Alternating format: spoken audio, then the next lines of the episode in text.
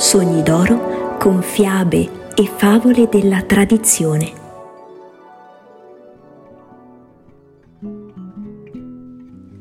Cari bambini, mettetevi comodi sotto le coperte, chiudete gli occhi e ascoltate la fiaba che stasera vi voglio raccontare, Le tre piume. C'era una volta un re che aveva tre figlioli Due erano svegli e arditi, ma il terzo, ingenuo e sempre trasognato, veniva giudicato un buono a nulla ed era soprannominato Sempliciotto. Il re li amava tutti allo stesso modo e quando si sentì vecchio e debole, temendo di essere vicino a morire, fu molto perplesso perché non sapeva a quale dei suoi tre figli lasciare la corona e il regno. Allora li chiamò e disse Figli miei, uno di voi dovrà diventare re dopo di me, ma non so chi designare. Ho deciso perciò di mettervi alla prova. Partite e andate in giro per il mondo a cercare un tappeto. A colui che riuscirà a portarmi il più bello darò il trono. Ho sentito dire che i tappeti più belli si trovano in Oriente, disse con baldanza il figlio maggiore. Quindi, come primogenito, è mio diritto partire subito per l'Oriente.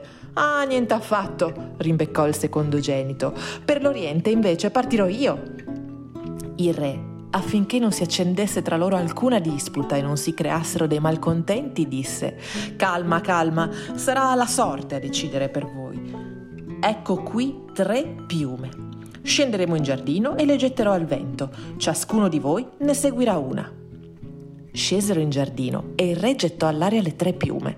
Il vento trasportò la prima verso oriente, la seconda verso l'occidente e la terza, dopo essersi vibrata un po' per l'aria, si posò a terra. Era la piuma di Sempliciotto e i due fratelli risero vedendo il minore condannato a rimanere lì, dov'era. Quando il re fu rientrato a casa, il povero sempliciotto sedette malinconicamente sull'erba e raccolse la piuma. Allora vide che proprio nel posto dove essa s'era posata c'era un anello di una botola. La sollevò e scoprì una scaletta che sprofondava sottoterra. Subito incominciò a discendere. Giunse così a una porta, bussò e udì una voce che cantava Verde, verde, ranocchia gamba secca piccolina, presto va a guardare chi qui dentro vuole entrare. La porta si aprì.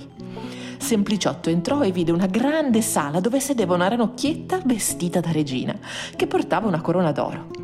Intorno a lei stavano molte ranocchiette giovani. Benvenuto, disse cortesemente la ranocchia. Che cosa vuoi? Stupito ed imbarazzato, Sempliciotto raccontò le sue vicende e la rana, quando seppe che il giovane cercava il tappeto più bello del mondo, incominciò a cantare. Verde, verde, ranocchia gamba secca piccolina, porta presto qui da me la gran scatola da re. Subito una ranocchietta uscì dalla sala e ritornò poco dopo con una scatola d'oro tempestata di gemme. La regina la aperse e ne tolse un tappeto meraviglioso intessuto di fili di tutti i colori. Sempliciotto lo prese, ringraziò calorosamente e risalì. Rimessa la botola al suo posto, entrò nella reggia. Anche i due fratelli erano di ritorno. Essi avevano pensato, abbiamo già vinto la prova perché Sempliciotto non troverà tappeti in mezzo all'erba. Basterà che noi prendiamo uno straccio qualsiasi e il regno sarà nostro. Perciò si accontentarono di rubare due scialli che videro stesi al sole davanti alla capanna di un pecoraio e tornarono indietro subito. Ma quando Sempliciotto si inginocchiò davanti al padre e gli presentò lo stupendo tappeto, diventarono verdi per la rabbia. Come avrà potuto fare? si domandavano l'un l'altro increduli e invidiosi. Ma dove sarà mai andato a trovare una meraviglia simile? Appena lo vide, il re rimase stupefatto e sentenziò: Il regno tocca di diritto al più giovane di voi. Allora i due fratelli maggiori incominciarono a protestare. Ah, la prova non vale perché non l'avevamo presa sul serio, vogliamo ritentarla. Il padre acconsentì. Scesero ancora una volta in giardino e il re gettò al vento le tre piume, dicendo Seguitele, io lascerò la corona a quello di voi che mi porterà l'anello più bello. Le piume dei due fratelli maggiori volarono, una verso oriente, l'altra verso occidente, e quella di Sempliciotto si posò sull'erba, come la prima volta. Ah, non troverà gioielli in terra, risero i due giovani. Nessuna paura, dunque. Basterà un anello d'ottone per vincere la gara. Si allontanarono appena, acquistarono per pochi soldi un anello di similoro e tornarono indietro. Sempliciotto sollevò la botola e scese la scaletta. Giunto davanti alla regina delle rane, la salutò rispettosamente e raccontò i casi suoi, come la prima volta. La rana cantò la solita canzoncina e la ranocchia sparì, per ritornare poco dopo con una scatola d'oro.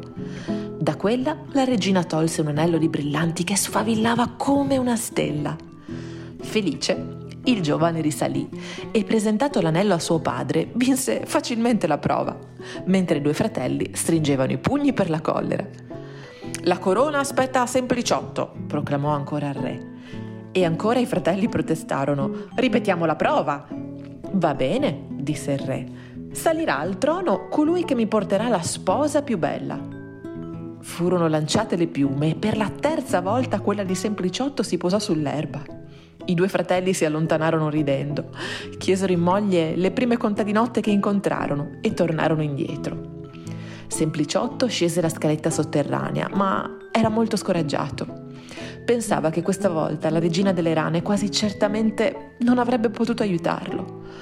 Ma la regina non si sgomentò udendo la domanda. Dalla scatola d'oro tolse una carota fatta come una carrozzina e trascinata da sei topini. Prese la ranocchietta damigella e la mise nella carrozza. Poi agitò lo scettro.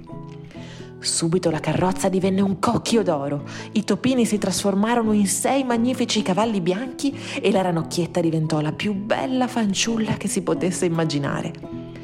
Quando arrivarono a palazzo e il re vide la fanciulla esclamò Il trono spetta a Sempliciotto. I due fratelli allora tentarono un ultimo espediente. Appesero al soffitto un cerchio e dissero Sarà regina la fanciulla che riuscirà a saltarlo. Ma la sposa di Sempliciotto, che era stata una ranocchia, balzò attraverso il cerchio come se volasse, mentre le altre due spose caddero a terra come sacchi di patate. Sempliciotto divenne re e regnò saggiamente per tutta la vita.